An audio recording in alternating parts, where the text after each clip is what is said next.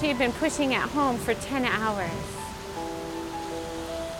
The family brought the woman to the hospital. I talked to the nurses. They said that they were trying to call for a doctor, and they couldn't find a doctor that could come.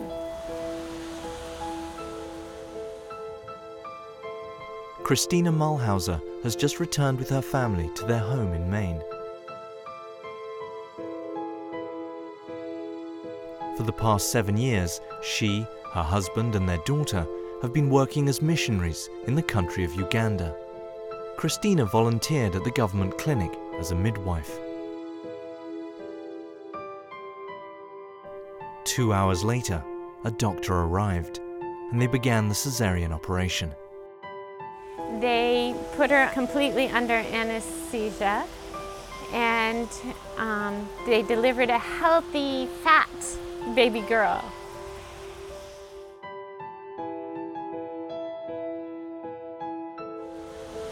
And the next morning, when I came back, I went to check on her, and her mother, the grandmother of the baby, was there. And the grandmother of the baby couldn't speak English, but by signs, she showed me the baby, and with tears, that baby was dead. She was in a room with 20 other women that had also given birth with their babies. And she just was laying on the bed with her eyes closed, tight, not acknowledging anyone else in the world.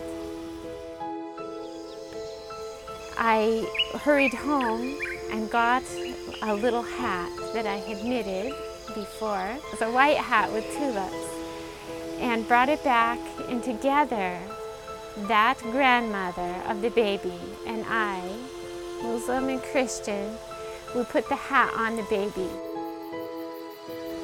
With tears coming down our faces, our hearts and our hands touched as we carried that baby to the mother and told her to open her eyes and see her baby one last time. She opened her eyes, saw her baby, and then she closed them again to shut out the world.